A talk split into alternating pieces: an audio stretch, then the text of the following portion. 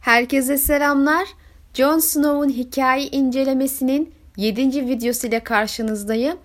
Geçen bölümde Jon'un 4. sınanması ve Melisandre ile Mance'in işbirliği üzerinde konuşmuştuk. Şimdi kaldığımız yerden devam ediyoruz ve Jon'un ölümüne giden süreci inceliyoruz.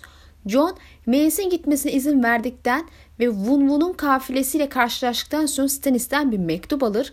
Mektupta derin orman kalesini ele geçirdiği, dağ kabilelerinin ona katıldığı ve Ayı Adası'nın varisi dişi ayının da onlara katıldığını yazıyordu.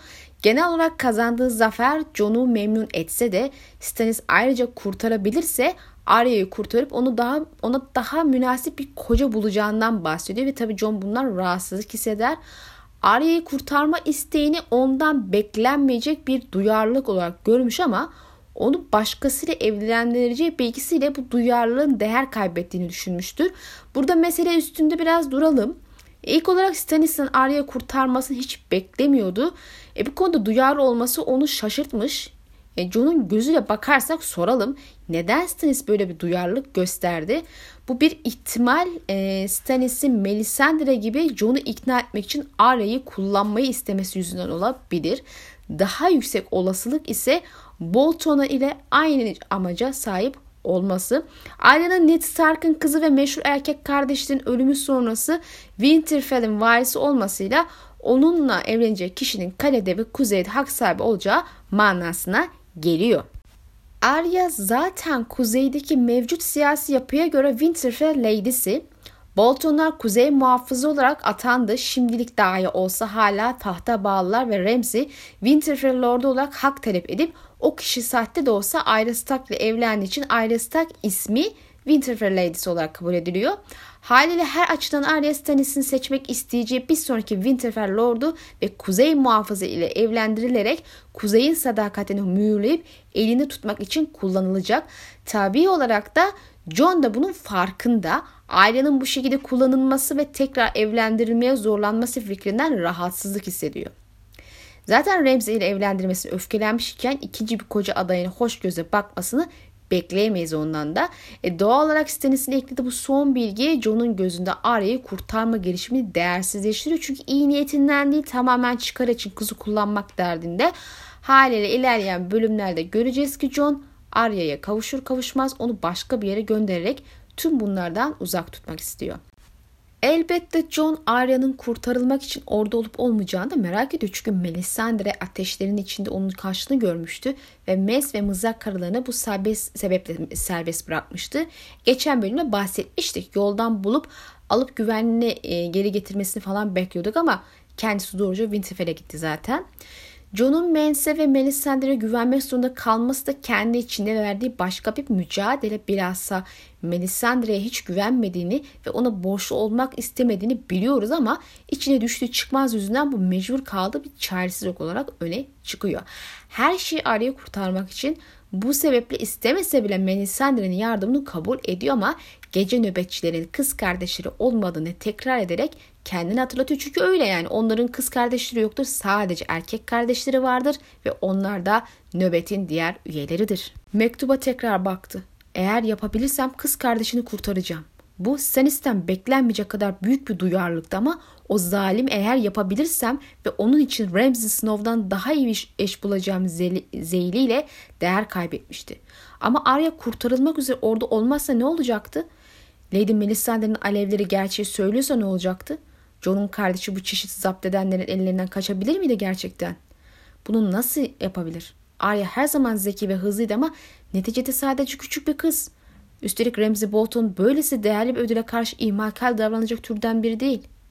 Peki Bolton Arya'yı hiç ele geçirmediyse ne olacaktı? Bu düğün Stannis'in tuzağa, düş Stannis'i tuzağa düşürmek için planlanmış bir oyun olabilirdi. John'un bildiği kadarıyla Eddard Stark dehşet kalesi lordundan hiç şikayet etmemişti ama fısıltılı sesi ve solgun yüzü adama asla güvenmemişti. Ölmek üzere olan bir atın sırtında oturan grilere bürünmüş bir kız. Düğününden kaçıyor. John bu sözlerin gücüyle Manslayder'i ve altı mızrak karısını serbest bırakmıştı. Genç ve güzel kadınlar demişti Mace. Yanmamış kral boğaz isimler vermişti ve işin geri kalanını efkarla et halletmişti. Kadınları Köstebek kasabasından gizli çıkarmıştı.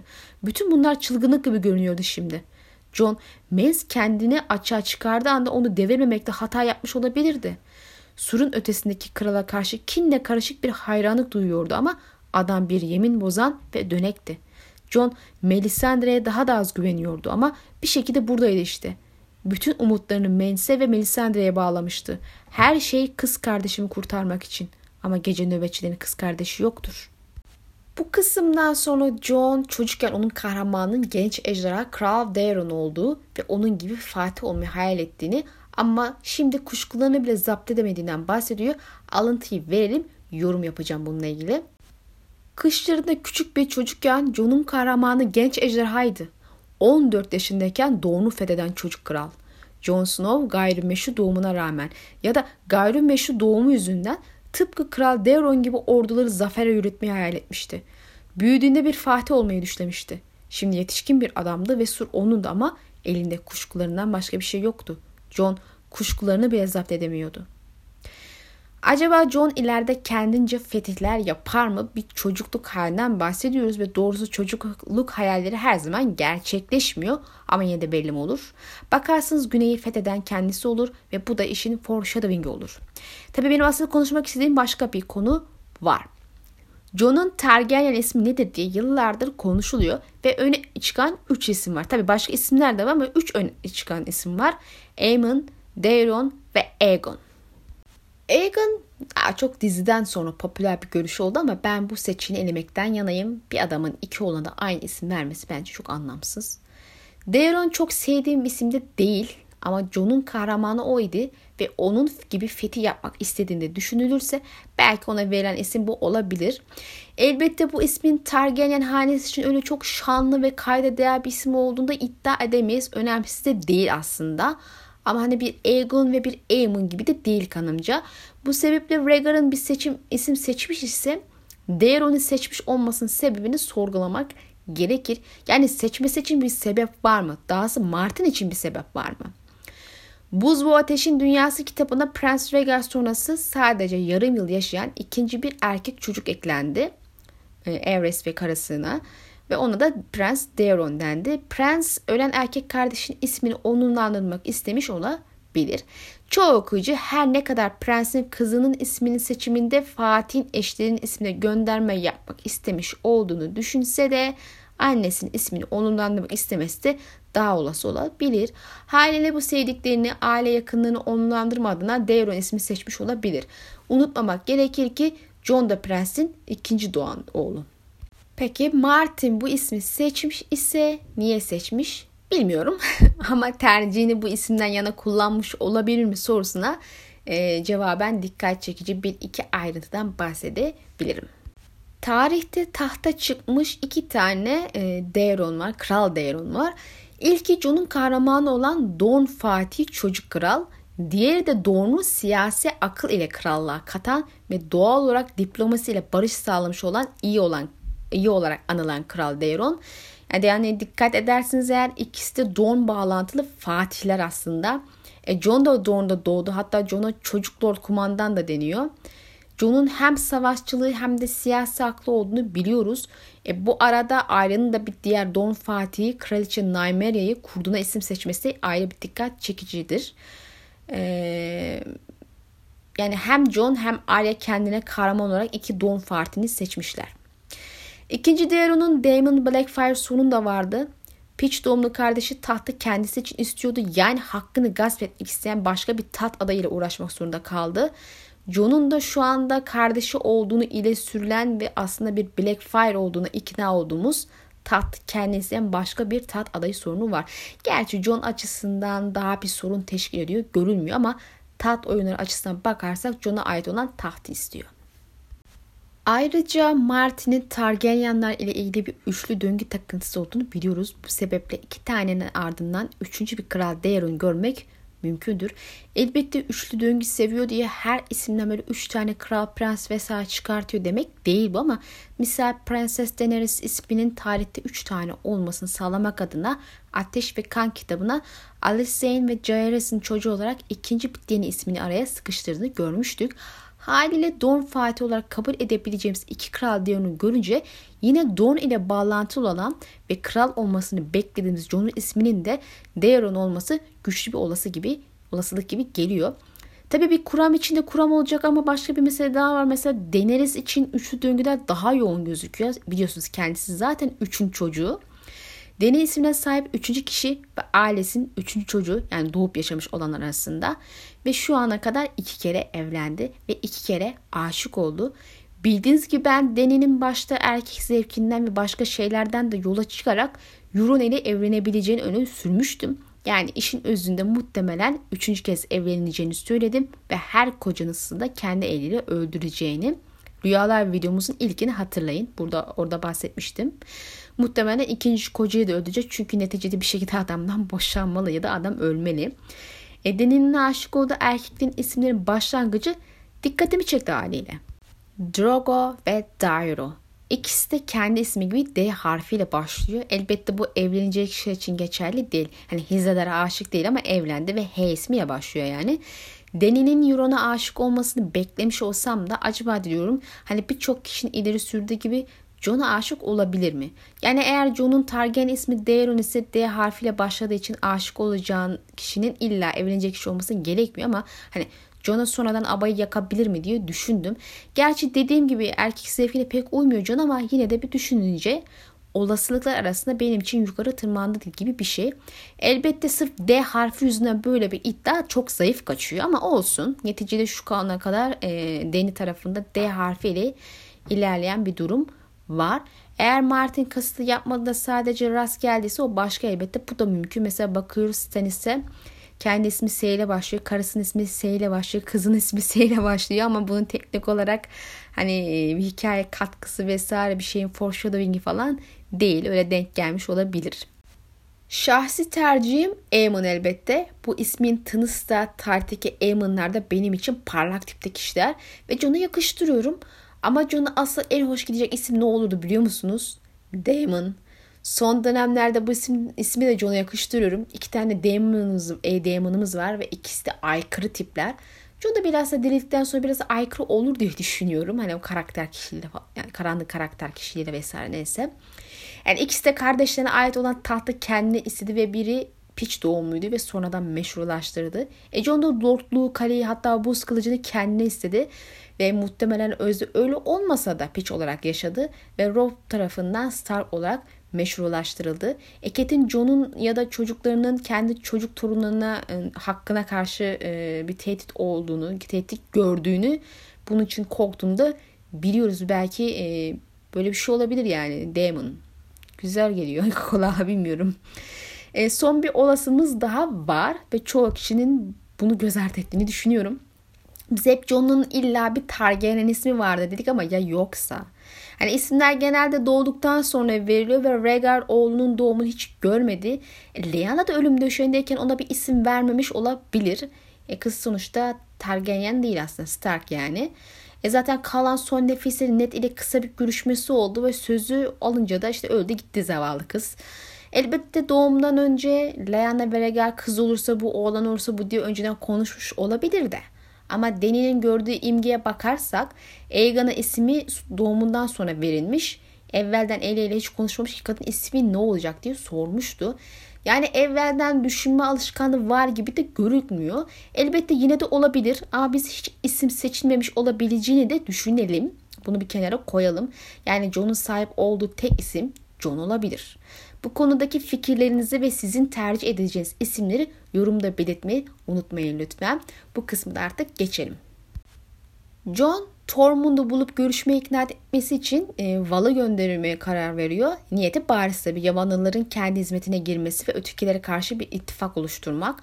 Asıl alıntıyı vermeden önce Val'ın öleceğini düşünmeme sebep olan küçük bir alıntı vermek istiyorum.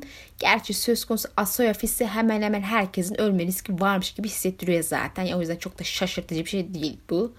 Yine de yarım ayın ışığı Val'ın bel rengi saçlarını gümüşe dönüştürdü ve yanaklarını kar gibi beyaz yaptı. Val derin bir nefes aldı. Havanın tadı tatlı. Şimdi ay ışığı ve tatlı ile ilgili evvelki söylediklerimi biliyorsunuz. Bu ikisinin ölüm, cinayet ve benzeri şeylerle ilgili işaretler olduğuna dair birer kuramlar var. Ay ışığı Val'ın üstüne vuruyor ve havanın tadının tatlı olduğunu söylüyor. Ben bu sebeple hep Val'a çifte kavrulmuş diyerek iki kere ölüm işareti mimlendiğini söylerim. John ve Val arasında Craster'ın oğluyla başlayan bir konuşmada dikkat çekici olan kısımları yorumlayacağım şimdi. İlk önce alıntıyı verelim sonra yoruma geçeceğiz. Canavar, lakabı. Ona bir isimle seslenmek zorundaydım. Onun sıcak ve güvende olmasını sağla. Annesini ve benim hatırım için ve onu kırmızı kadından uzak tut. Kadın onun kim olduğunu biliyor. Ateşlerin içinde bir şeyler görüyor. Öyle olmasını ümit ederek aile diye düşündü John. Küller ve közler. Krallar ve ejderhalar. Yine ejderhalar. John bir an için ejderhaları görür gibi oldu. Gecenin içine kıvrılan ejderhalar.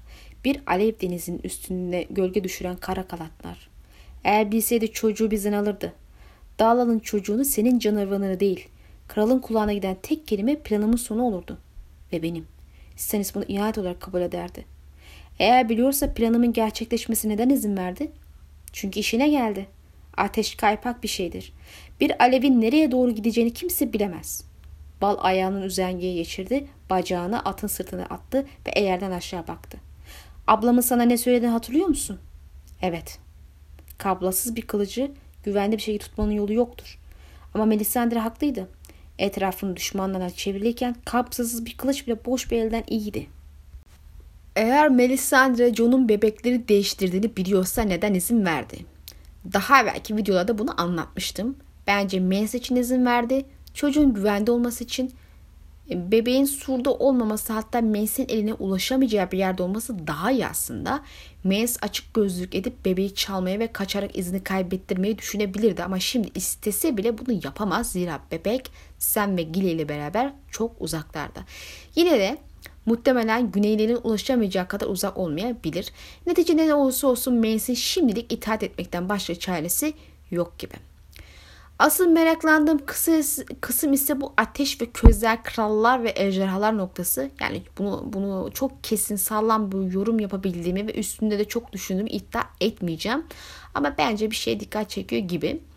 Bunlar aslında açıkça ejderhalar, tergenyanlar ve krallara gönderme gibi görünmekte. Küller ve közler ya işte bazı çeviride küller ve curuf kitaplarda birkaç kere geçiyor zaten ve neredeyse hepsi ejderhaların aleviyle yahut işte başka şekilde bir yeri yaktıktan sonra geçiyor.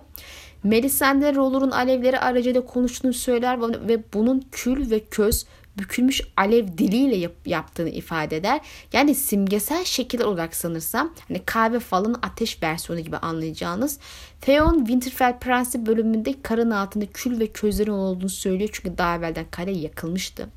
Tywin'in Çanlar Savaşı'nda Robert'ı aramak yerine şehri yakacağı ve kül köze arasında onun cesedini arayacağını anlatılıyor. Deni Gis'in tarihini hatırlarken Valeria'nın ejderhalar ile duvarların şehrin alevlerle kül ve köze döndüğünü söylüyor. E, Quentin öldürülmeden hemen, hemen evvel kanat sesleri duyuyor ve havada küllerin ve közlerin olduğunu söylüyor ve Regal tarafından yakılıyor. Lar ve ejderhalar da açıktır ki Targaryen'e hitap etse gerek daha özelden ele almak gerekirse ejderha krallara. Ejderhalar ve ejderha lordular kralların hatta kraliçenin yarattığı küllerden ve közlerden oluşan bir ortam hayal edebiliriz. John bu sözleri söyleyince bir an, bir an ejderhaları görür gibi oluyor. Biz bunu öylesine akılda canlandırma olarak düşündük. Bizim de sıkça deneyimlediğimiz bir şey bu zaten. Çağrışım hayal durumu. Ama bir yorum gördüm. John acaba ejderhaları bir an için olsa bile worklamış olabilir mi diye. Hatta Quentin'in ölümü anında iki ejderhadan birini worklamış olabilir diye öne atmış biri. Düşüncesi çok hoş ama bunu düşünebilmem için daha sağlam bilgi olması gerekiyor elimde. Ya yok ya da gözümden kaçmış olduğu için bunu savunmam doğru olmaz. Eğer gözümden kaçan bir şey varsa ve bunu sonra fark edersem ilk fırsatta bundan bahsederim. İnşallah. Biz bunu Martin'i ileride olacaklara göndermesi gibi düşünürsek de yüksek ihtimalle John'un ejderhalar, krallar ve etrafının ateş denizine çevirmesi ile ilgili tanık olacağı şeyler olduğunu söylemek mümkündür. Böyle şeylerde aklıma ilk gelen hep ejderhaların dansı iki oluyor. Şimdi buradan başka bir konuya daha geçiyoruz. Asyaf'ı okuduğumuzda bilhassa soyluların çok fazla ön yargılı olduğunu görüyoruz. Öyle ya böyle birileri ve bir şeyler hakkında ön yargılılar kadınlar, yabanlılar, doğumlular, batılılar, doğulular, köle tacirleri, ejderhalar, kurtlar vesaire diye bu liste uzar gider. E biz de kendi hayatımızda böyleyiz aslında. Bizim evremizde çok mu farklı? John da bir dönem ön yargılı davranışlar sergiliyordu. Hatta e, Sur'daki ilk dönemlerini hatırlıyorsunuz. E, işte buradaki buraya geldiğinde işte kardeşlere sur ötesine gittiğinde yabanlılara ön yargılıydı. Lakin şimdi bu ön yargılarından arılmış bir şekilde geçmişinin ne olduğunu umursamadan ya da geçmişlerinin ne olduğunu umursamadan, ne yaptıklarını, ne yaptığını umursamadan, sur gerisi ya da ötesinden geldiğine bakmadan herkesi özümseyip benimseyerek yargılamadan hüküm altına, hükmü altına alıp onları yeteneklerine göre değerlendirip vazifelendiriyor. Bowen ve Irish Rapper gibiler de bu yaptıklarını öfkeleniyor tabi. Yabanılılara bile daha çok özgür insanlar demeye başladı. Tabi yine yabanılı diyor ama hani özgür insanlar demeye de başladı. Ama genelde biliyorsunuz e, güneydenkiler e, özgür insan demezler ona. Aşağılamak için yabanıl yabanıl deyip dururlar. Şu ana kadar aslında John'un bir hükümdar olarak çok iyi yönetebileceğine dair işaretler gördük. Hükmü altına aldıklarını halka olarak görüyor ve onları ön yargısız bir şekilde benimseyerek hareket ediyor. Bir hükümdarın yapması gereken, şey de budur. Yönetmeye talip olduğun herkesi kabullenip benimsemek.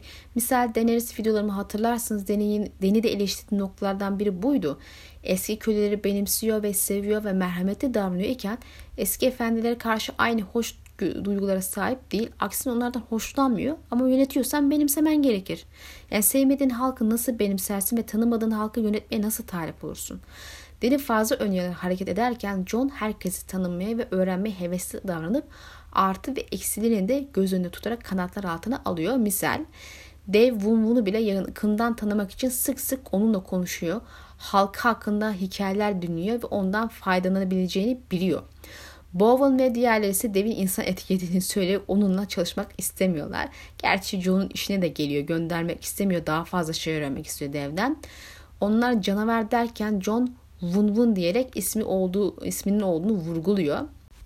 Eğer birilerini böyle işte canavar, yabani, bilkel, cartçurt diye böyle ötekileştirirseniz e, o, o kişilere karşı hani e, duyarsızlaşmaya başlarsınız. Yani yok edilseler de öldürseler de hatta siz öldürmek e, öldürmeye yeltensiniz vicdan anlamında e, rahatsız olmamaya başlarsınız. Çünkü artık ötekileşmiş çünkü insan olmaktan e, sizin gibi akıllı bir canlı olmaktan çıkmış hale gelir. John da bunun farkında olduğu için üstüne basıyor onun ismi Vun Vun diye. Hatırlarsanız eğer mesela Davos'ta Stannis ile görüşürken Edric meselesinde e, e, Stannis çocuk çocuk çocuk deyip duruyordu. Davos da ismini vurgu yapıyordu. Çünkü ismini özellikle anmamaya çalıştığını fark etmişti. Edric onun ismi diye. Stannis de Edric Edric tamam işte söyledim daha ne istiyorsun falan diye tepki göstermişti. Şimdi bu ön yargılardan birkaçı ve John'un karşı çıkışına dair birkaç örneği seri halde verip başka konulara geçeceğiz. Size bir dev verebilirim. Otel irkildi. Avludaki canavar mı? Onun adı Wun Vek Wun Dar Wun. Leather söyledi. Telaffuz etmesi zor biliyorum. Leather ona Wun Wun diyor ve bu işe yarıyormuş gibi gözüküyor. Adamlar oraya fahiş çukur demeye başladılar dedi Marsh. Emmet'in yerine şu vahşi Leathers'ı getirmek istediğiniz doğru mu? Bu görev genelde şövalyeleri verilir ya da en azından koruculara. Ledis bir yabanıl. Yabanıldı. Yemenin sözlerini söyleyene kadar. Artık bizim kardeşimiz. Delikanlılara kılıç oyundan fazlasını öğretebilecek bir kardeş. Eski dilden birkaç kelime ve özgür insan hakkında bir iki şey öğrenmek onlara zarar vermez. Rahip Kalador konuştu. Zaten denen şu çocuk. Onu tuvaletin yerine şahsi kaynınız ve yaveriniz yapacağını söylüyor. Lordum o çocuk bir fahişe. Eskişehir'in genel evlerinden çıkmış boyalı bir oğlan. Sen de ayyaşsın. Onun Eskişehir'deyken ne olduğunu bizi ilgilendirmez. O çok çabuk öğrenen zeki bir delikanlı. Diğer acemiler en başta ondan nefret ediyorlardı ama zaten hepsinin kalbini kazandı ve hepsiyle arkadaş oldu. Dövüşlerde korkusuz hatta biraz okup yazıyabiliyor. Bana yemek servisi yapabilir ve atımı eğer, eğerleyebilir. Sizce de öyle değil mi? Büyük ihtimalle dedi Bowenmarsh yüzü taş gibiydi. Lakin adamlar bundan hoşlanmaz. Teamüllere göre Lord Kumandanın yaverleri bir gün komuta etmek üzere yetiştirilmiş soylu delikanlılar arasından seçilir. Gece nöbetçilerinin bir fahişeyi takip ederek mücadeleye gideceğine inanmıyorsunuz dordum. John öfkelendi. Daha beterlerini takip ettiler. Yaşlı ayı halefi için bazı adamlar hakkında uyarı notları bıraktı. Gölge Kule'de rahibeleri tecavüz etmeyi seven bir aşçımız var. Tecavüz ettiği her kadın için kendi etine yedi köşeli bir yıldız dağlamış. Sol kolu bilekten dirseğe kadar yıldız doluymuş. Uylukları da öyle. Doğu gözcüsünde babasının evini ateşe verip evinin kapısını sürgüleyen bir adamımız var. Bütün ailesi yanarak ölmüş. Tam 9 kişi. Zaten Eskişehir'de ne yapmış olursa olsun şimdi bizim kardeşimiz ve benim yaverim olacak. John'un yabanın meselesine bakışını biraz daha netleştirelim. Rahip Kalodor yıldız işareti yaptı. Otter Yenvik homurdandı. Bazıları buna ihanet et diyebilir Bov, dedi Movin Marsh. Bunlar yabanıl, vahşiler, akıncılar, tecavüzcüler, insandan çok hayvanlar. Tormund bunların hiçbiri değil dedi John. Mance Raider da değildi. Lakin söylediğiniz her kelime doğru bile olsa onlar hala insan Bowen. Sizin ve benim gibi canlı insanlar. Kış geliyor lotlarım ve kış geldiğinde biz canlı insanlar ölülere karşı bir arada durmak zorunda kalacağız. John kılıç elini parmaklarını esnetti. Gotur Pike'ın kadırgaları zaman zaman Çetin Ocak'tan geçer. Pike orada mağaralardan başka sığınak olmadığını söylüyor. Pike'ın adamları onlara bağıran mağaralar diyor. Köstebek ana onu takip edenler orada soğuk ve aşk yüzünden zahir olacak. Yüzlercesi, binlercesi. Binlerce düşman, binlerce yabanıl. Binlerce insan diye düşünüyor Erkekler, kadınlar, çocuklar. İçi öfkeyle doldu ama konuştuğunda sizi hafif ve sakindi. Bu kadar kör müsünüz yoksa görmemek istemiyor musunuz? Bütün o düşmanlar öldüğünde ne olacağını düşünüyorsunuz? Size ne olacağını söyleyeyim dedi John. Ölüler tekrar doğacak. Yüzlercesi, binlercesi. Siyah eller ve mavi gözlerle yaratık olarak doğacaklar ve bizi avlamaya gelecekler. Ayağa kalktı.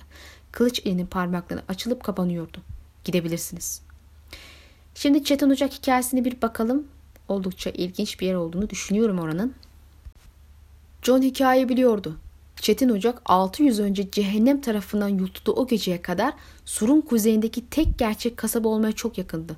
Hikayenin hangi yoruma inanılacağına bağlı olarak kasabanın insanlar o geceden sonra köleleştirilmiş ya da et için kesilmişti. Evleri ve salonları büyük yangınlar tarafından tüketilmişti. Alevler o kadar sıcak yanmıştı ki surdaki gözler güneşin kuzeyden doğduğunu sanmışlardı. Daha sonra tekinsiz ormanın ve titreyen denizin üstüne yarım yıl boyunca kül yağmıştı.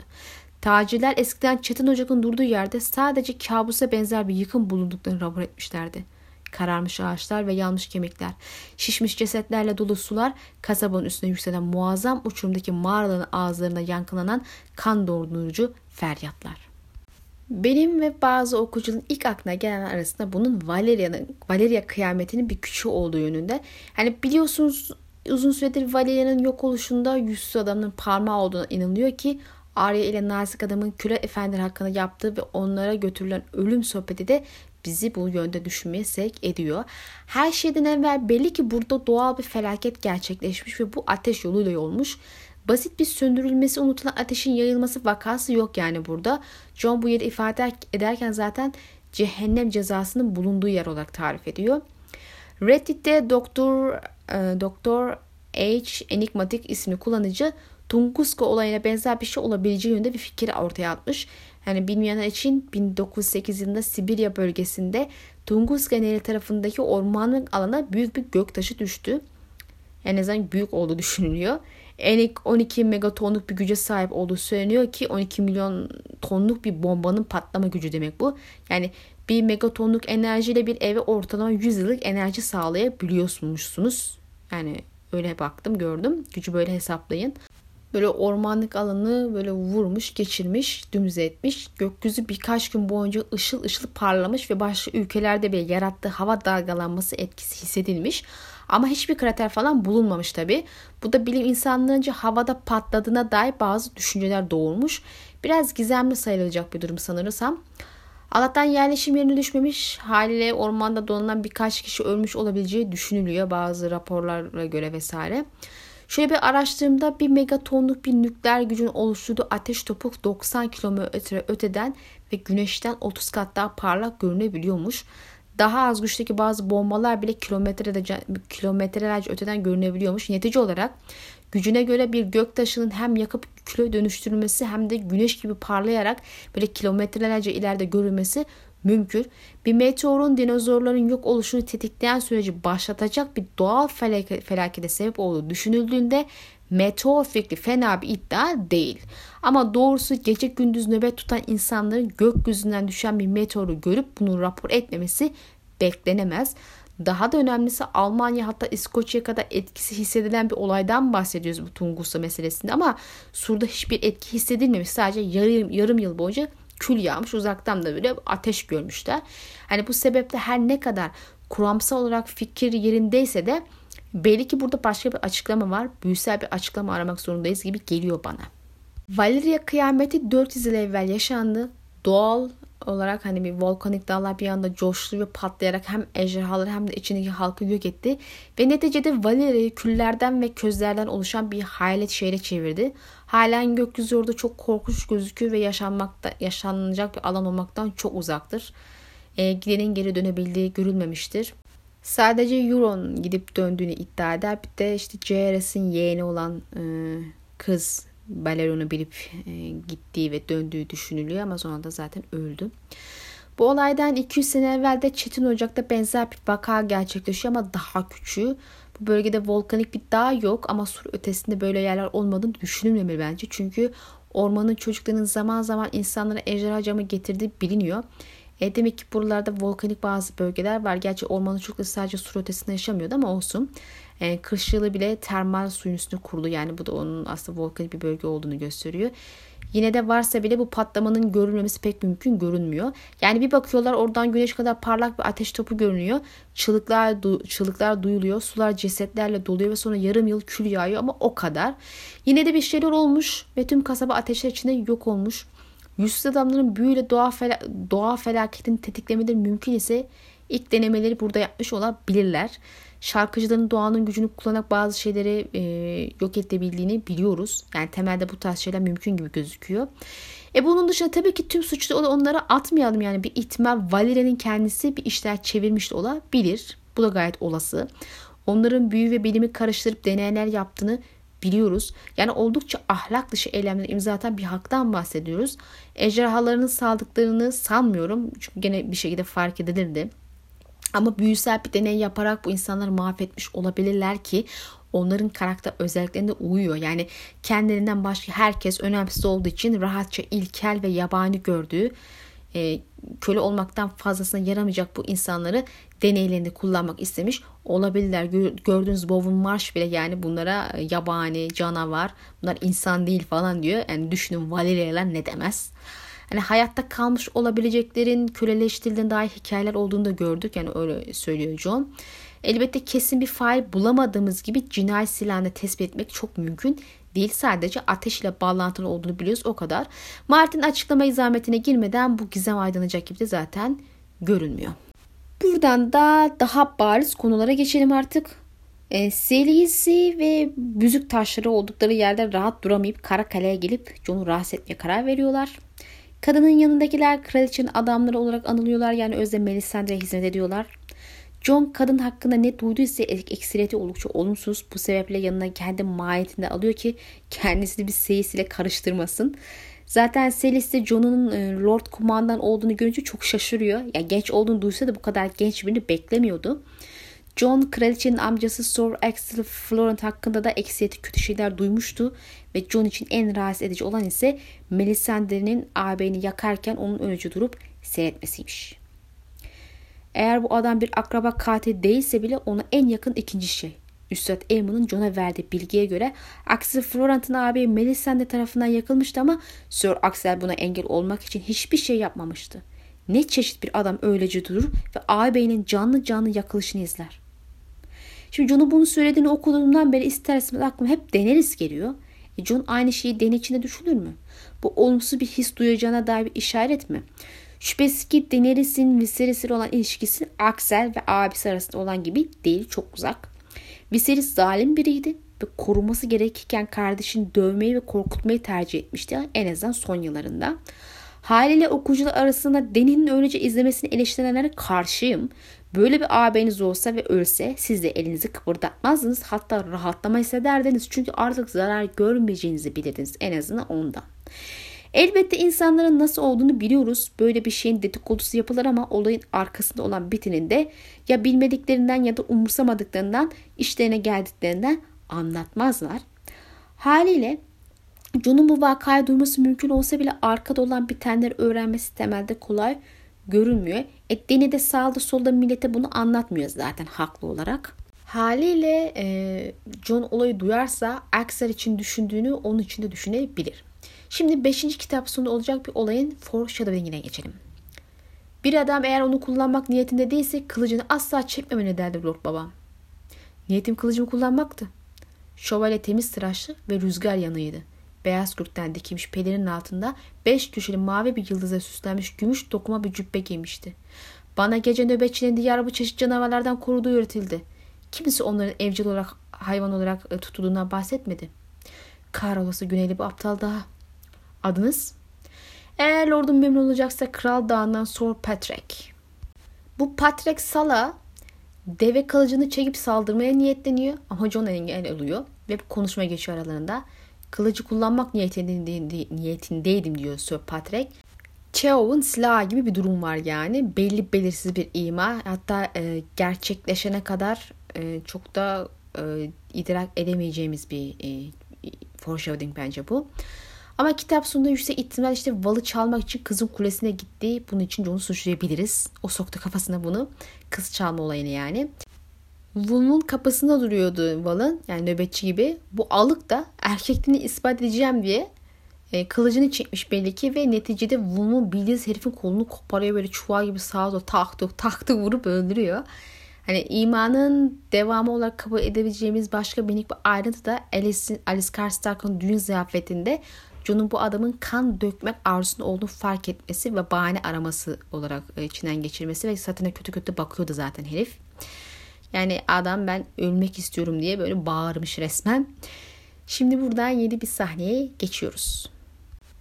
John Demir Banka'nın görevlisi Taykon'un süre geldiğini duyduğu anda nöbetin altın ve yemek sorununa çözüm buluyor ve bunun için adamı ikna etmesi 1-2 saatini alıyor. E, John'un ikna etme yeteneğini düşünürsek hiçbir gelir olmayan nöbete boş verme ikna etmesi takdiri alkışlıyorum. Yani biz olsak gelirimiz yok diye bankonun önünden geçirmiyorlar. Adam yerine saymıyorlar biliyorsunuz. Neticede John anlaşmanın umduğundan fazla kolay gerçekleştiğini düşünüp huzursuz da hissediyor. Burada bir bitini var mı diye düşündüm ama aklıma bir şey de gelmedi. Yani daha belki videolarda Sur'un muhtemelen 6. kitap sonu ya da işte 7. kitapta tamamen yıkılacağı, bahara kadar nöbetin hayatta kalamayacağını söylemiştim. Haliyle bu anlaşma iç boş geliyor gözüme ve buradan bir bit yeni çıkartmak da bilmiyorum bana kolay gelmiyor. Yani illaki gözümden bir şeyler kaçmıştır. Ee, varsa Martin bir planı. Ama işte Martin'in yine de böyle bir sahne yazdığını gördük. Bunun olası sebeplerinden de bahsetmiştim. John'un imkansıza çözüm üretme becerisini geliştirmek biz ve biz okuyucuda bu yeteneğini ona göster bize göstermesi. Her zaman bir bedel vardır öyle değil mi? Bravosu gülümsedi. Nöbet ne istiyor? Başlangıç olarak gemilerinizi mürettebatlarıyla birlikte. Üçünü de mi? Bravosu nasıl göre döneceğim? Gemilerinize yalnızca bir yolculuk için ihtiyacım var. Tehlikeli bir yolculuk olduğunu tahmin ediyorum. Başlangıç olarak dediniz. Krediye de ihtiyacımız var. Bahara kadar karnımızı doyurmamızı sağlayacak miktarda altına. Yiyecek satın almak ve onları bize getirecek gemiler kiralamak için. Bahar mı?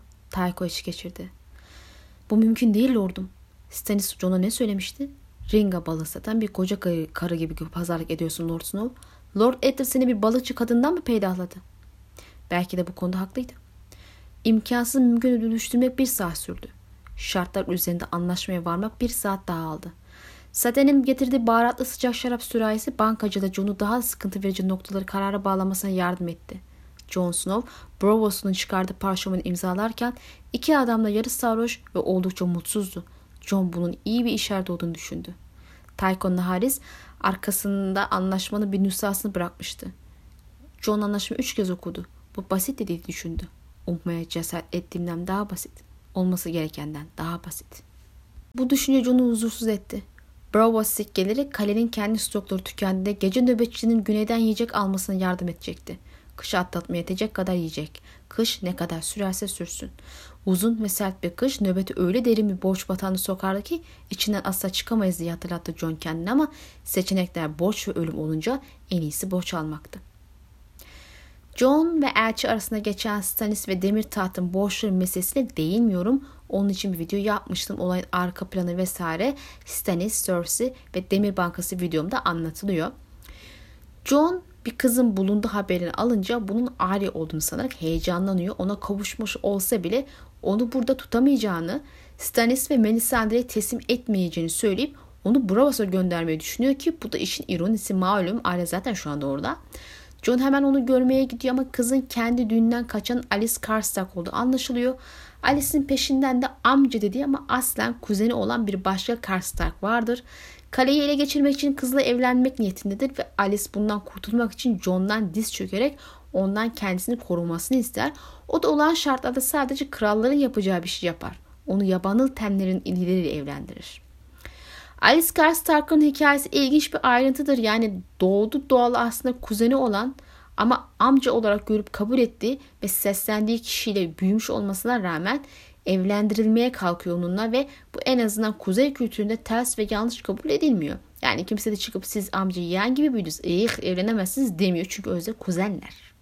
Bu hikayenin bir bezin John ve Arya içinde geçer olması zaten dikkat çekici bir ayrıntı. Özellikle de Alice'in Arya'ya benzetildiği de göz önüne alınırsa taslağı ve diğer düş şeyleri düşünürsek Martin'i bu hikayeyi altyapı hazırlamak için eklendiğini düşünüyor bazı okuyucular. E bu arada John'un sadece kralları ilgilendiren evlilik ve miras konusunda el atması onun kral olacağına dair işaretlerden biri olarak yorumlanabilir. Hikayesi bir yönde gelişiyor anlamında yani. Şimdiden bir hükümdarın yapması gereken şeylerle ilgileniyor. Arya. John dikildi. Arya olmalıydı. Kız diye bağırdı kuzgun. Kız, kız. Soğuk yüzünden masmavi kesilmişti. Çok titriyordu. Tig, Claudius'ın kızı görmesini istedi. Bu iyi. John kendini tekrar 15 yaşını hissetti. Küçük kardeşim. Ayağa kalkıp pelerini giydi. John kızın Arya olduğunu inanmak istiyordu.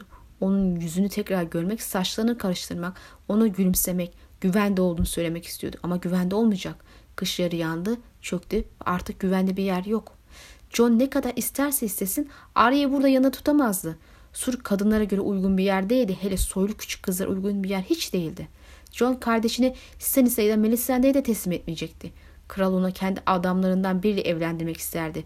Hope'la, Messi ile ya da dev katiliyle ve kırmızı kadını Arya'ya neler yapmak isteyebileceğini yalnızca tanrılar bilirdi. John'un görebildiği en iyi çözüm Arya'yı doğu gözcüsüne göndermek ve Kotur Pike'ın kızı bir gemiyle bindirip denizin karşısına bütün bir bütün bu kavgacı kralın ulaşamayacağı bir yere göndermek istemekti. Gemiler Çetin Ocak'tan dönene kadar beklemek gerekecekti elbette. Arya, Tycho Nestoris ile birlikte Bravos'a da gidebilirdi. Belki de Demir Bankası Arya'yı himaye altına alacak soylu bir aile bulurdu. Bravos, 9 özgür şehrin en yakın olanıydı ki bu durum şehri hem en iyi hem de en kötü seçenek yapıyordu. Lorath ya da Iben limanı daha güvenli olabilirdi ama John onu nereye gönderirse göndersin ailenin yaşamak için gümüşe, başının üstünde bir çatıya ve onu koruyacak birine ihtiyacı olacaktı. O daha çocuktu. Kız sadece bir an için John'u duraksatacak kadar aile gibi göründü. Uzun boylu, cılız, tay gibi bir kızdı. Kahverengi saçlı örülmüş ve deri şeritlerle bağlanmıştı. Uzun bir yüzü, sivri bir çenesi ve küçük kulakları vardı. Ama çok büyüktü, çok fazla büyük. Bu kız neredeyse benim yaşımda. Biraz Arya'ya benziyor diye düşündü John. Aç ve cılız ama saçlarının ve gözlerin rengi Arya'nınkilerle aynı. Amcam Lannister'ların tarih olup zavallı Harry'nin başını keseceğini umuduyla Stannis'ten yana olduğunu duyurdu. Ağabeyim ölürse Karholt bana geçer ama amcalarım benim doğum hakkımı kendileri için istiyorlar. Gregor'ın benden bir çocuğu olduğunda bana ihtiyaçları kalmayacak. Gregor şimdiden iki eş gömdü. Alice öfkeyle gözyaşlarını sildi. Tıpkı Arya'nın yapacağı gibi. Bana yardım edecek misin?'' Evlilikler ve miraslar kralı ilgilendiren bir konu, konulardır Leydim. Senin sesinin adına bir mektup yazarım ama Arnolf kışlarına gidiyor. Bu doğru. Ama kız sadece kralın sırtına hançer saplamak için. Uzun zaman önce Roose Bolton'la anlaşma yaptı. Altın, af vaadi ve zavallı Harry'nin kafası karşılığında. Lord Stannis bir katlanma içine yürüyor. Yani bana yardım edemez. Üstelik edebilseydi bile etmezdi. Alice siyah pelini sıkıca kavrayarak John'un önüne diz çöktü. Sen benim tek umudumsun Lord Snow. Babanın hatırına sana yalvarıyorum. Beni koru. Alice Karstark John'un koluna girdi. Bu daha ne kadar sürecek Lord Snow? Eğer şu karın altına gömüleceksem evli bir kadın olarak ölmeyi istiyorum. Birazdan diye söz verdi John. Birazdan. Hayatlarını birleşecek olanlar öne çıksın dedi Melisandre. Alevler kadının gölgesini sura düşürüyordu ve rahibenin beyaz boğazdaki yakutu ışıldıyordu. John Alice Karstark'a döndü. Leylim hazır mısın? Evet, ah evet. Korkuyor musun? Kız John'a küçük kardeşini hatırlatan bir edayla gülümsedi. John'un kalbi sızladı. Bırak da o benden korksun. Alice'in yanaklarından, yanaklarında kar taneli eriyordu ama saçları satenin bir yerlerden bulduğu dantelle sarılmıştı. Kar dantelin üstüne birikiyor ve kıza buzlu bir taç ediyor diyordu. Alice'in yanakları kızarmıştı. Gözleri parlıyordu. Kış leylisi. John kızın elini sıkıca sıktı. kısmı artık eklemek zorundayım. E, çünkü az buzluğu en az 2-3 kere buz ejderhası lafı geçti ve her biri John'un povunda ve doğal olarak surdayken söyleniyor. Ejderha videomda buz ejderhanı zaten bahsetmiştim. İlk alıntı Val'ı gönderdiği Pov'un ilk sayfasına geçiyor. Sonrasında işte krallar ve ejderha sözü, sözü sırasına geçiyor. Belki bahsinin geçmesi buz ejderhası göreceğimize işaret olarak yorumlanabilir. En azından var olduklarına dair işaret olabilir. Kesin değil ama yine bahsetmek istedim. Surun altındaki yol buzdan bir ejderhanın karnı kadar soğuk ve karanlıktı. Bir yılan kadar kıvrımlıydı. Efkarla et bir meşaleyle birlikte önden yürüdü. Bugün kar yağış hafifti. Havada ince kar taneleri dans ediyordu ama sur boyunca doğudan rezen rüzgar yaşlıların anlattığı hikayedeki buz ejderhanın nefesi kadar soğuktu. Melisandre'nin ateşi bile titriyordu. Çukurdaki alevler küçülmüştü. Kırmızı rahibe şarkı söylerken onlar hafifçe çıldırıyordu. Sadece hayale soğuk hissetmiyormuş gibi gözüküyordu. Vinç asansörünü yere geri indirdiler. Rüzgar John bir çocukken yaşlıların anlattığı masallardaki buz, buz ejderhasının soluğu kadar soğuktu. Ağır kafes sallanıyordu. Şimdi başka bir konuya geçiyoruz. Düğün sonrası ziyafet ile ilgili paylaşmak istediği bir nokta var. Bildiğiniz üzere John'un yönlendirilme, yönlendirmesi Stannis daha kabilelerin yanına gitti ve onlar da kendisine katıldı. Ama en azından iki tanesi ki bunlar Flint ve Norey Stannis'e katılmak yerine evde kaldılar. Kendi çocuklarının torunları vesaire gönderdiler. Gerekçeler ise yaşlı olmalarıydı. Ama John'un da dikkat çektik bir düğün için hızlıca kaleye geldiler ve yanlarında Mensin bebeği yani aslında gelinin bebeği için iki de süt annesi getirdiler. E, düğüne gelmeyi istemeleri ilginç çünkü her şeyden evvel bir Karstak ile yabanılı ıı, evlendiriyoruz. Haliyle hani düğün niye ilgilenecekse bunlar e, yabanıları seven insanlar değiller. Hem zaten kendileri yabanından çok çekmişken bu düğünü zevkle izlemelerini beklememiz zaten absürt kaçardı. E, kış da yaklaşıyor ve kendi dertleriyle uğraşmaları da gerekiyor. Yani eğlenmek için onca yolu tepip sura mı gelecekler? Hem de yaşlı oldukları gerekçesiyle Stannis'e katılmadıkları düşünülürse en son şuşkoyum at süremem vesaire deyip Stannis'i reddeden ve görüşmek istemeyen Lord Manderley koşa koşa Winterfell'e düğüne gitmişti. Ne varsa bu düğünlerde yürüyemeyen adamları yürür hale getiriyor. Unutmamak gerekir ki yanlarında da bir düzenden fazla savaş getirmişler. John da zaten geliş amaçlarının düğün ya da süt getirmek olduğunu bir an bile inanmıyor ama ne için geldiklerini de çözemiyor. Benim şahsi fikrim bu geliş Kuzey komplosunun bir parçası. Biliyorsunuz ki Kuzey Stark'ları tekrar iktidara getirmek için harekete geçmiş durumda. Lord Flint ve Lord Noray'in geliş amacının Jon Snow olduğuna inanıyorum. Burada onların ilgisini çekebilecek yegane şey Ned Stark'ın oğlu olarak bilinen ve son Kuzey Kralı tarafından meşrulaştırılıp varis ilan edilmiş, yasal olarak yetişkin kabul edilecek bir yaşa ulaşmış John'dan başka hiçbir şey yok bence. Muhtemelen onu gözlemlemek istediler ve bir ihtimal vakti geldiğinde onu ona durumu açıklayıp suru terk ederek kral olarak başlarına geçmesini teklif edilip Winterfell'e götürmek isteyecekler idi.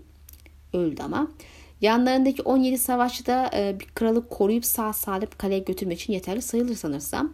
E zaten kuzeyin desteğini genel olarak aldığını kabul edersek bir orduda gerekmez korunması için. Bu arada merak etmeyin aksilik olmazsa inşallah Kuzey komplosu ile ilgili bir video yapacağım elbette. Bence güzel bir konu ve benim sevdiğim konulardan biri. Yaşlı Flint ve Nora'ya yüksek makamın hemen altında itibarlı yerler verilmişti. Her iki adam da Stannis'le birlikte yürüyemeyecek kadar yaşlıydı. Kendi yerlerine oğullarını ve torunlarını göndermişlerdi fakat düğün için Karakale'ye gelmekte tez davranmışlardı. Sura süteneler de getirmişlerdi. Norey kadını 40 yaşındaydı ve John'un o güne kadar gördüğü en büyük göğüslere sahipti. Fred kızı 14 yaşındaydı ve bir erkek çocuk kadar düz göğüslüydü ama yeterince sütü vardı. Val'ın canavar dediği bebek iki süt tane arasında serpiliyor gibi görünüyordu.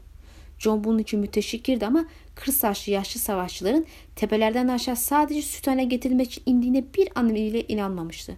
Her iki adam da savaşçılarla birlikte gelmişti.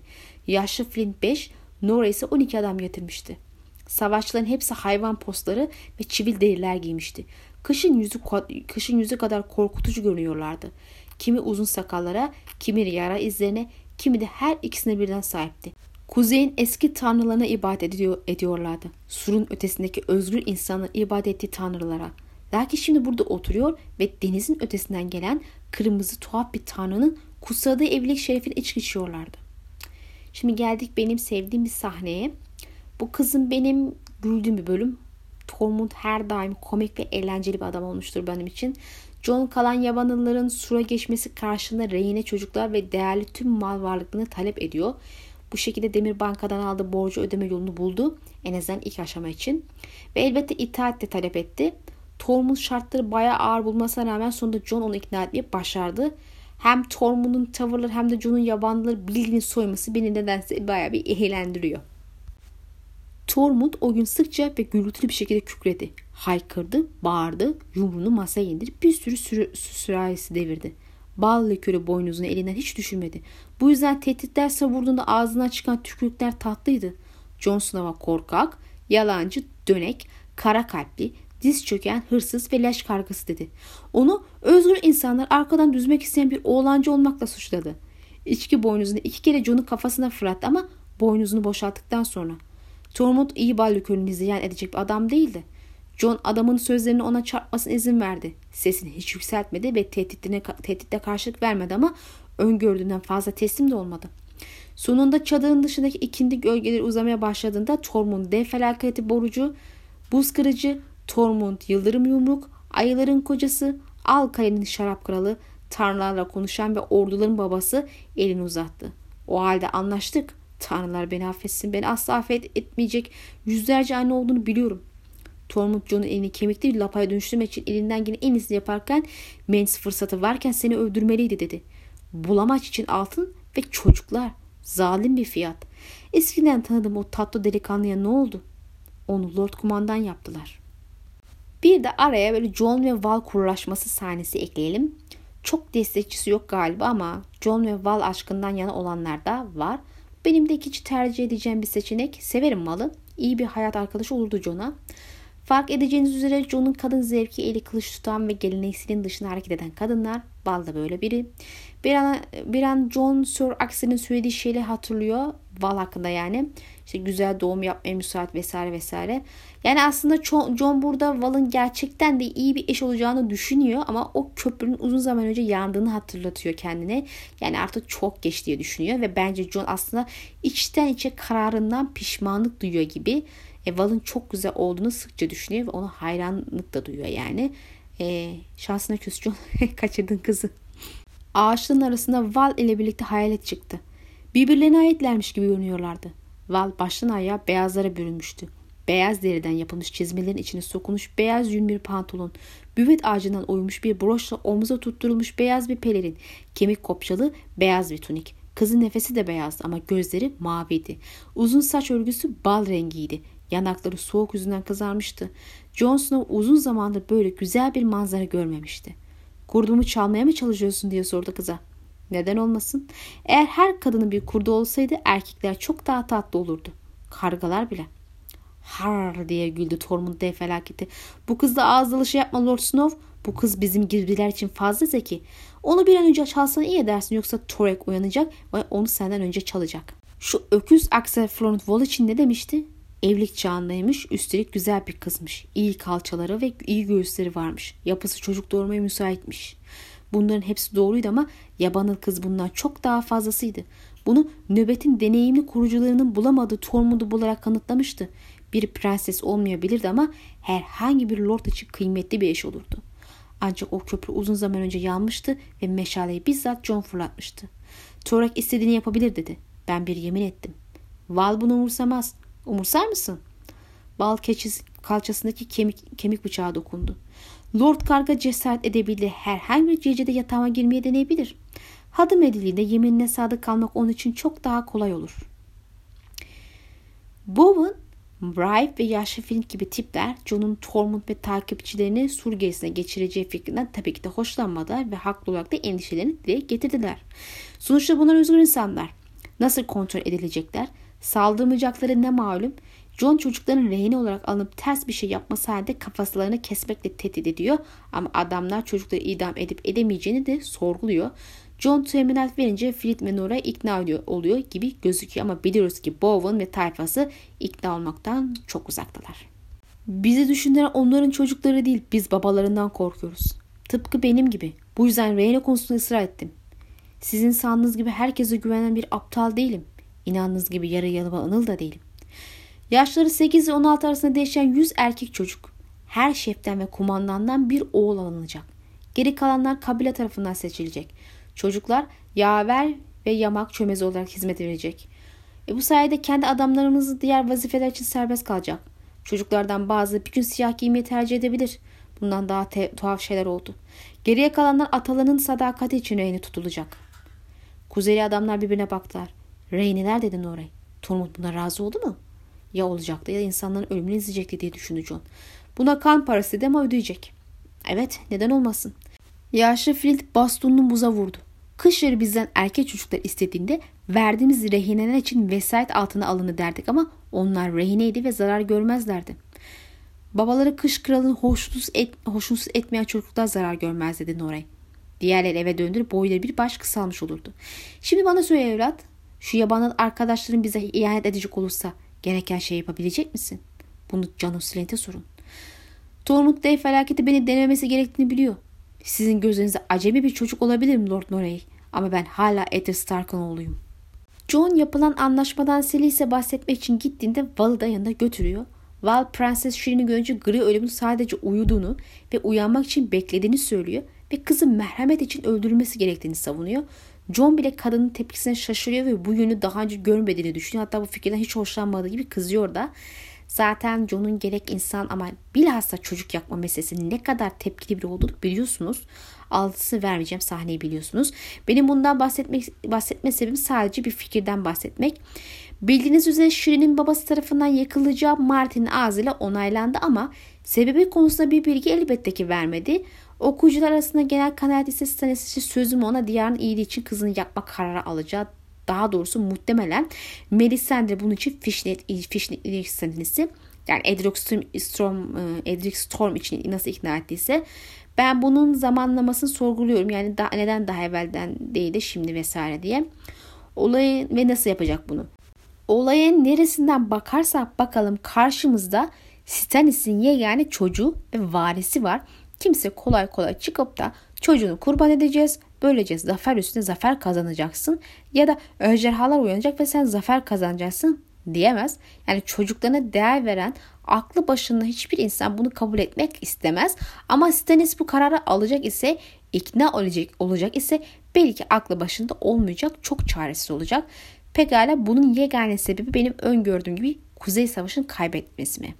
Bunun getirdiği çaresizlik mi? Kimi okuyucunun öngördüğü gibi savaşı kazanırsa zaten durum daha sıkıntılı. Çünkü davası aslında çaresiz değil. E adam evvelden yeltenmediği şeye neden şimdi yeltensin ki? Kaldı ki ben ölürsem kızımı tapta oturtacaksınız. Onun için savaşacaksınız diyor. Her iki şekilde de parmak basmak istediğim nokta şu.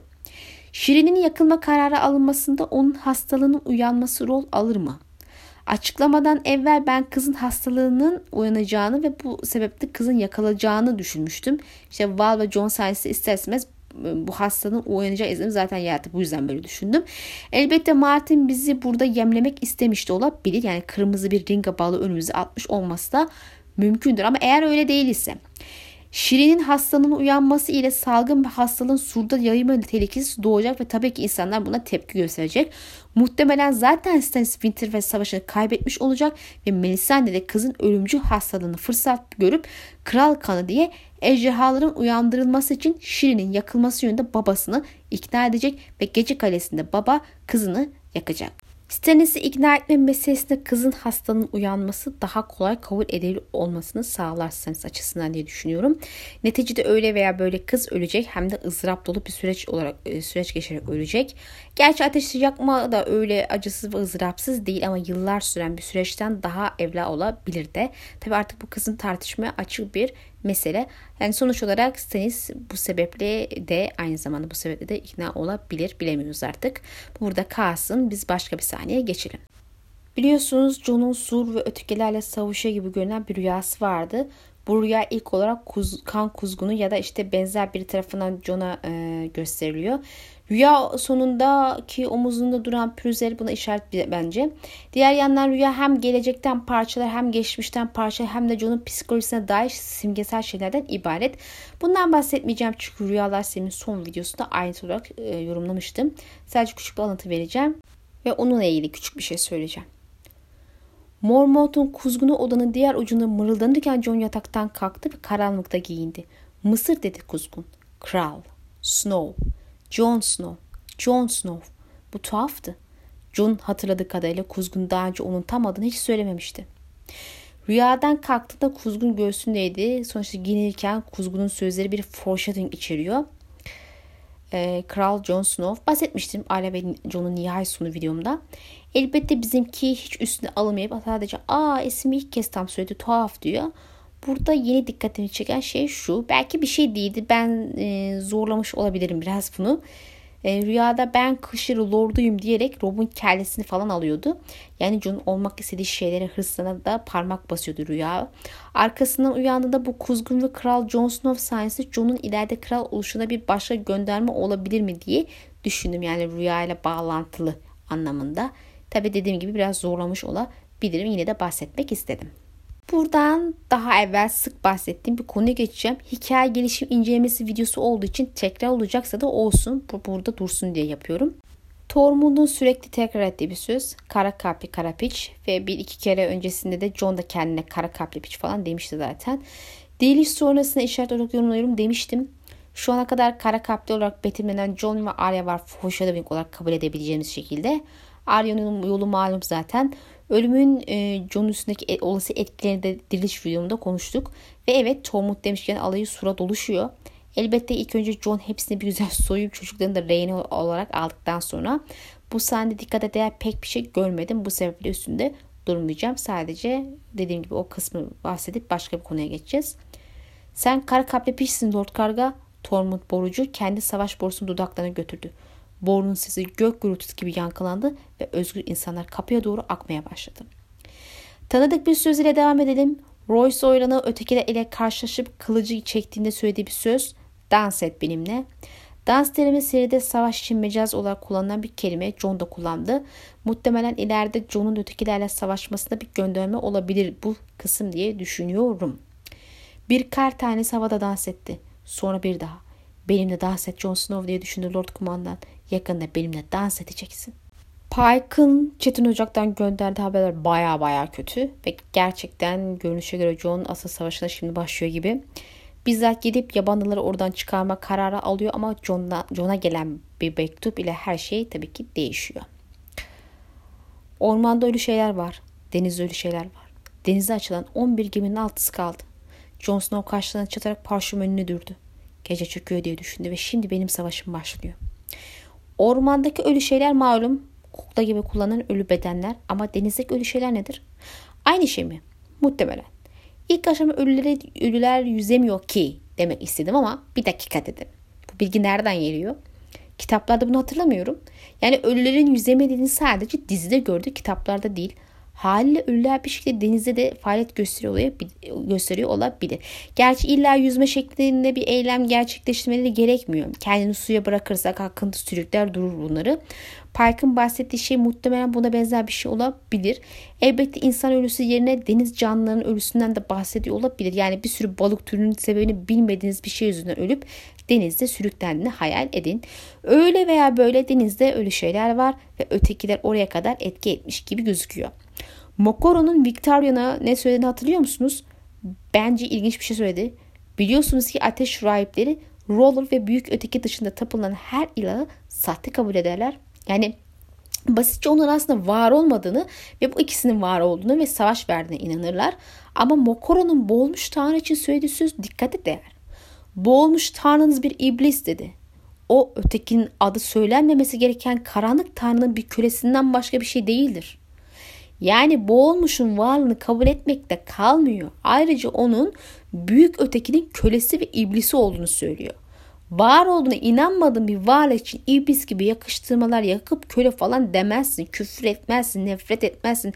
Olumlu ya da olumsuz herhangi bir duygu beslemezsin. Çünkü yok ki yani. Olmayan bir şey niye kötü bir şey hissedip söyleyesin. Yapıyorsanız bunu o zaman aslında var olduğuna inandığınız bildiğiniz içindir. Bu durumda denizdeki ölü şeyler büyük ötekinin hizmetinde olan denizdeki doğası güçlerin işte olabilir. Bazı insanlar hani bazı okucular e, deniz white falan su white olduklarını falan da düşünüyor. buz ve suyun özde aynı olduğunu unutmamanız gerekir. Yin Yang ve Arya meselelerinde buna çok kere değindim. Ateşe karşı su büyüsü kullanan, ejderha lordlarına düşman olan Royan halkı da akla gelsin ve en önemlisi denize günlerce kalan, ilk aşama ölü sanılan ama sonra uyandığı için bir White olduğu düşünülen yamalı yüze de dikkat edelim. Zaten e, su White'ların olduğuna inanılmasının sebeplerinden biri bu yamalı yüzdü. Ateş rahibesi Melisandre'nin ondan hoşlanmadığını tehlikeli bulduğunu unutmayalım. E ateş tabii ki e, büyük ötekinin hizmetkarlarından hoşlanmaz değil mi? Şimdi son Jon Snow povuna geçiyoruz.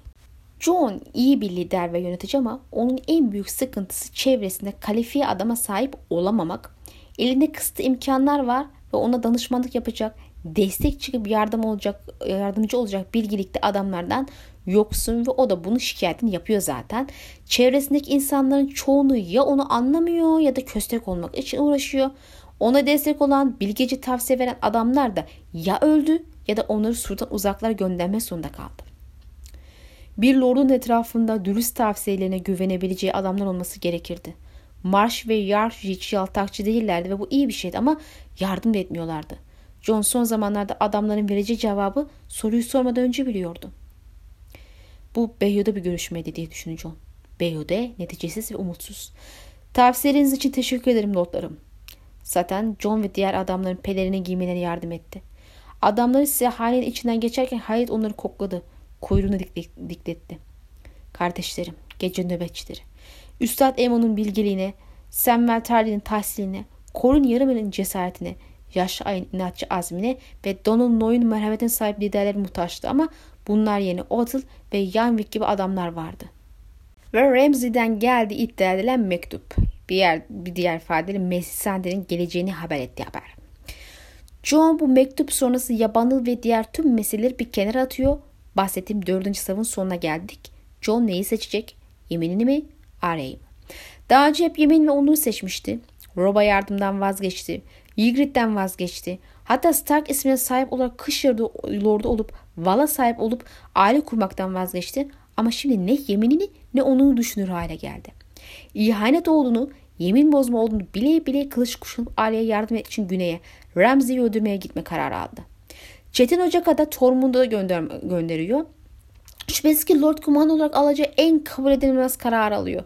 Yabanlılar tamam altında yatan nedenler hoş karşılanmasa bile durumu kabullenmeyi sağlıyordu ama diyarın işine doğrudan burnunu sokmak, bunun için nöbetin adamlarını dahi suçuna ortak etmeye çalışmak gibi şeyler tamamen yemin bozmaktır ve surun en büyük suçudur ve asla affedilemez.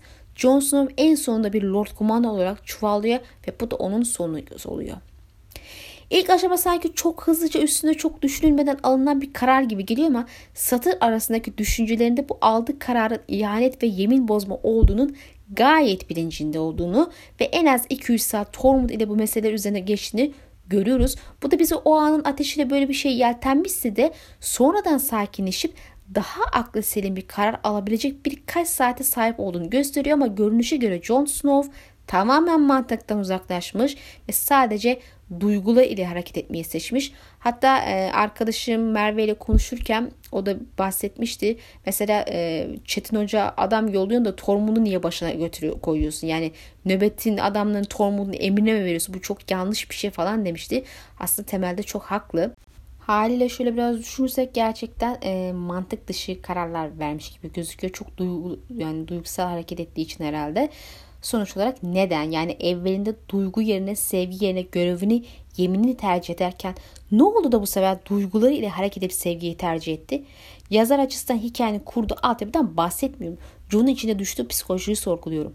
Aldığı kararı neden aldığı ile ilgili çok bir bilgi verilmiş değil. John'un özde zaten kötü biri olduğunu bildiğimizden şaşırtıcı da değil. Ama tahmin etmek gerekirse sonunda bıkmış olabilir. Val meselesinde aldığı kararı zaman zaman sorguladığını ama artık çok geç olduğunu düşündüğünü gördük. Yani Winterfell'i ve kendi kuracağı bir aileye sahip olmak varken Suru ve yeminini tercih etmenin doğruluğunu kendi içinde sorgulamış birinden bahsediyoruz. Ben bu olayı böyle yorumlarım neticede. Bakıyoruz Rob, Ned, Rickon ve e, Bran, Winterfell, Stark ismi, Winterfell, Kuzey Mirası falan filan hepsi bitti gitti kayboldu. E, ve ne için? Elinde bir aile kaldı. Şu bir gerçek ki ailesi içinde en düşkün olduğu, en sevdiği kişiden bahsediyoruz. Bir kere zaten kaybetti ve şimdi yaşıyor ama tekrar kaybetmek üzeresin deniyor. John'un artık kaybetmeye tahammülü olmadığını düşünüyorum. Zaten yeterince yalnızlık çekiyor kendisi. Ve bu yalnızlığı kıracak yegane kişi dışarıda hayatta kalma mücadelesi verip yardımına ihtiyaç duyarken John daha fazla yeminlerine sadık kalmayı anlamsız buluyor ve onları bir kenara atma kararı alıyor gibi gözüküyor. John kılıç elini parmaklarını esnetti. Gece nöbetçide taraf tutmaz. Elini kapatıp açtı. Önerdiğiniz şeyin adı ihanet. Saçlarında karlar eriyen ruhu düşündü. Çocuğu öldür ve erkeğin doğmasına izin ver. Bir maymun kadar çevik bir şekilde kule duvarlarına tırmanan Bran'ı düşündü. Rica'nın soluksuz kahkahalarını düşündü. Lady'nin tüylerini tarayıp kendi kendine şarkı söyleyen Sansa'yı düşündü. Hiçbir şey bilmiyorsun Jon Snow. Saçları kuş yuvasına benzeyen Arya'yı düşündü. Mens için onunla birlikte kışlarına gelen altı fahişenin derisinden sıcak bir pelerin yaptım. Karımı geri istiyorum. Karımı geri istiyorum. Karımı geri istiyorum. Planı değiştirsek iyi olacak sanırım dedi Jon Snow. Salon tekrar sessizleştiğinde gece nöbetçide yedi krallığın savaşlarına yer almaz diye hatırlattı John. Bolton piçine karşı koymak, Stannis intikamını almak, kralın dulunu ve kızını savunmak bizim işimiz değil. Kadınların derilerinden pelerinler yapan bu yaratık benim kalbimi sökmeye yemin etmiş ve ben bu sözlerin hesabını sormak niyetindeyim. Fakat kardeşlerimden yeminlerini bozmalarını isteyecek değilim. Gece nöbetçileri Çetin Ocak'a gidecek. Ben tek başıma kışlarını atı süreceğim. Meğer ki John duraksadı. Burada benimle birlikte gelip yanımda duracak bir adam var mı? Kopan gürültü John'un umut ettiğinden fazlaydı. Ses o kadar şiddetliydi ki duvardan iki eski kalkan düştü. Sonra kalkan kılan ayaktaydı. Göçebe de öyle. Uzun törek, brok, avcı harle, yakışıklı harle, Yugon yaşlı baba, kör dost, hatta büyük öküz balı. Kılıçlarım var diye, diye düşündü John ve senin için geliyoruz piç. Yarwick ve Marsh bütün adamlarıyla birlikte gizli dışarı çıkıyordu. John gördü. Önemli değildi. John'un artık onlara ihtiyacı yoktu. Onları istemiyordu. Hiç kimse kardeşlerimi yeminlerini bozmaya teşvik ettiğimi söyleyemez. Eğer bu yemin bozmaksa suç sadece benim. John bu sahneden sonra Patrick'in çığlığını duyar ve koşarak Harder'in kulesine gider. Daha evvelden bahsettim. Muhtemelen Val'ı yabanın geneliyle e, kaçırıp kocası olmayan layık olduğunu onu kanıtlamak derdinde de ama layık değilmiş işte. Tam o sırada John suikasta da kurban gidiyor. Yoruma çok gerek yok. Muhtemelen hayretin içine girdi ve içinden geçirdiği son sözleri Arya'ya söyledi. Düşmanlar sivri ucu saplı oldu. Bir çelik pırıltısı gördü. Pırıltıya doğru döndü. Kılıç yok diye bağırdı. Vic şu hançeri ortadan kaldır diyecekti John. Vic yutma çubuk hançerini John'un boğazına doğru savurduğunda kelime bir hırıltıya dönüştü. John kıvrılarak bıçaktan uzaklaştı ama teninde ince bir sırık oluştu. Beni kesti. John elini boynuna götürdü. Parmaklar arası kanla doldu. Neden? Nöbet için. Vic tekrar saldırdı. John bu sefer Vic'in bileğini yakaladı ve adamın kolunu geri büküp hançerinin yere düşmesini sağladı. Uzun boylu, boylu kahya geriledi. Ellerini havaya kaldırdı. Ben değilim, ben değilim der gibiydi. John uzun pençeye uzandı ama parmakları sertleşmiş ve sakarlaşmıştı. Kılıcı kınından çekmeyi başaramadı. Sonra Bowen Marsh John'un önüne dikildi. Yanaklarında gözyaşı akıyordu. Nöbet için. John'un karnı yumrukladı. Adam elini çektiğinde John'un karnına bir hançer gömülüydü. John dizlerinin üstüne çöktü. Hançerin kabzasını buldu ve bıçağı saplandığı yerden çıkardı. Yara soğuk gece havasını tutuyordu. Hayalet diye fısıldadı John. Acısıyla sarsıldı. Düşmanın sivri ucu sapla. Kürek kemiklerinin arasında üçüncü hançer saplandığında John inledi ve yüzüstü karın içine düştü. Dördüncü hançeri hiç hissetmedi. Sadece soğuk vardı. Pembe mektubun arkasındaki kişiler ve John'un dirilişi ilgili birer video yaptığım için bu konular üzerinde durmayacağım. John'un ölümünde şimdilik tuhaf bir durumda dikkatimi çekmedi. Yıllar evvel adamların worklandığı ve John'u istemeden öldürdüklerine dair bir kuram duymuştum. Okumuştum daha doğrusu. O dönem kitapları okumamıştım ama fikir ilginçti. Ama bariz ki böyle bir durum yok. Bu sebeple Bowen ve ekibinin istemeye istemeye John'u öldürme kararı aldıklarını görürüz. Aslında doğru olanı yapıyorlar. Çünkü bu suçun cezası gerçekten bu. Özel bir yargılama falan da gerek yok. Yani suç açık mı açık ortada yani. Adamlar haklıdır, John haksızdır ve bir yemin bozandır. Jon Snow'cu olsam da hatasını, yanlışını reddedemem ve yumuşatıp aklamaya, paklamaya da çalışamam. John resmen nöbetin en temel kuralını çiğnedi. Hatta Stannis meselesi bile aslında ne temelde nöbetin durumunu riske atan bir durumdu. Ama şimdi kabul etmek de gerekiyor ki o istemeye istemeye yapmak zorunda olduğu bir şeydi. Çünkü hem minnet borcu vardı hem de Stannis adam ve silah bakımından daha güçlüydü. İstese, istese her şeyi kılıç gücüyle zorla alırdı. Bu sebeple en mantıklısı suyuna gitmekti ama bu Arya Ramsey vesaire e, meselesinin affedilir bir yanı kesinlikle yok. Kendisinin de itiraf ettiği gibi adamlarından biri gelip böyle bir şey söylese seni ilgilendirmez. Senin ailen biziz onlarla ilişkin bitti falan derdi ama kendisine gelince hop Arya derdine düştü ve yeminli etrafına dolanarak ona yardım etmeye çalıştı ki bunu dahi yapmaması gerekirdi surun kurallarına göre ama yaptı ve en sonunda açıkça yaptı ve sonu ölüm oldu. Bundan sonra ona neler olacağını çıkacak kitaplarda göreceğiz. Yani inşallah çıkacaklar. Martin bize bir yeni yıl muşusu verse güzel olmaz mıydı? Ama o kadar umutlu yeni yılda artık maalesef. Genel olarak toparlayacak olursak Jon Snow Martin'in Byron'u Karaman dediği bir karakter. Peki bilmeyenler için Byron'u Karaman nedir ve Jon Snow için bu ne ifade ediyor? Bunun için Reddit'teki Mega Crazy H isimli kullanıcının yorumunu anlatacağım bence çünkü çok güzel açıklamış. Byron'un kahraman hem Lord Byron'un eserlerine hem de Lord Byron'un hayatına dayanan bir karakter arketipidir. Byron genellikle derinden şefkatli ama karanlık bir geçmişin peşini bırakmayan ve intikam peşine koşan karakterlerin bakış açısından yazmayı severdi. Bu o karakterleri karamsar yapar. Byron'un kendisi bu tanıma uyuyor. Kendisini fazlasıyla erkeksi göstermesi neden olan çarpık ayağını her zaman fazlasıyla telafi ediyordu. Bu hem şiirlerinde hem de kişisel yaşamında kendini gösterdi. George John'u bir Byron kahraman olduğunu söylediğini bunu şu şekilde uyarlayacağım. John geçmişten gelen karanlık bir sırrı olan bir piç olarak son derece sempatik bir kişidir ve bu durum onun bugün olduğu huysuz genç haline gelmesi neden oldu. Aşktan çok onur ve göreve odaklanması aynı zamanda Byron'un kahramanı bir tür intikam peşinde olduğu fikrinin bir tezahürüdür. Bir adamı idam ettiğini gördüğümüzde adam hayatı için yalvardığında ve kendisinden bir af dilediği zaman merhamet göstermez. Ned'in ölümü için şiirsel intikam eylemi denebilir. John çekici bir genç adam olarak tasvir edilir. O genç ve çekici güçlü bir ahlaki öze sahip, nüfuzlu bir hanedandan dışlanmış, iyi eğitimli ve terbiyeli bir olarak tasvir edilmiştir. Buna rağmen gece nöbetinin zirvesine yükselişi Peach statüsünden kaçması isteği tarafından körüklenir. Kimse onun nöbete katılmaya zorlamadı ve Benjen onu katılmamaya ikna etmeye çalıştı ama o o Peach statüsünden dolayı asla bir şey yapamayacağından o kadar endişe ediyordu ki bir şekilde süre gitme kararı aldı.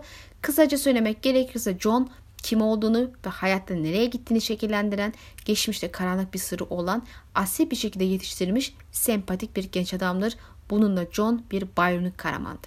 Biz de genel olarak özetlersek John karakterin hikayesinin başlangıcı da bile dert ve sıkıntılardan, kederden uzak ve çok korunaklı bir hayatın söz konusu olmadığını görebiliyoruz.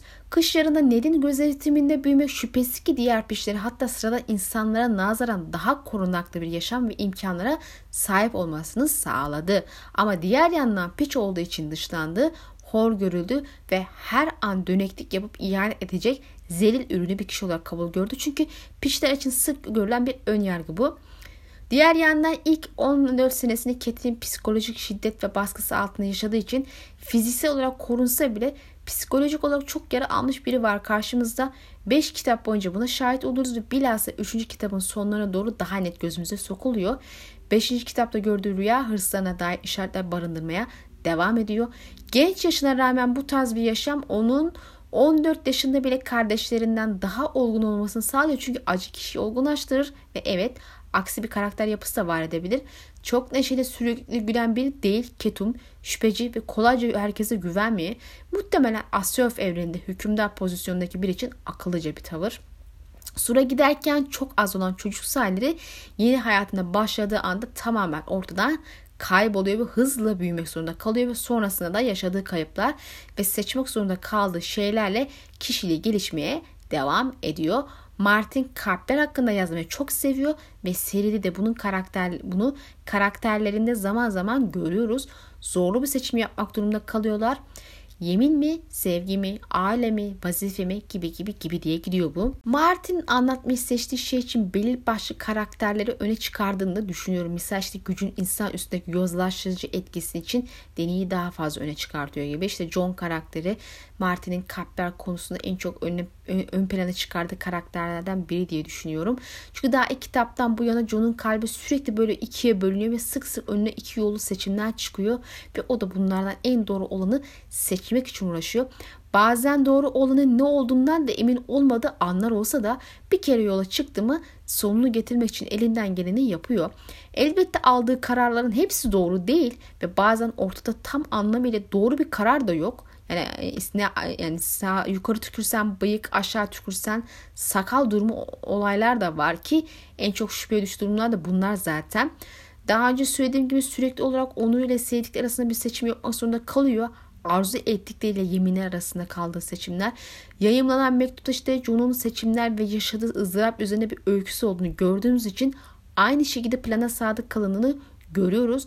Herhalde olay örgüsü birebir aktarıp neredeyse hiç değişim uğramamış en başat karakterlerden biri de biri John.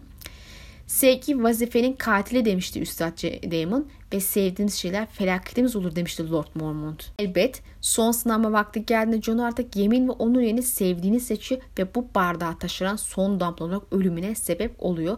John'un bundan sonraki yaşayacakları ve karakterinin gelişimi ancak 6. kitap ile belli olacak ama suru terk etme, kış yarı ve krallık gibi olaylara doğru yeni bir sayfa gideceğini öngörmek zor değil ölüm yeminlerinden onu azat ederken Rob'un onu kışları ve üç dışlı yakın kral olarak varis göstermesi bize, bize bunu oyun gösteriyor.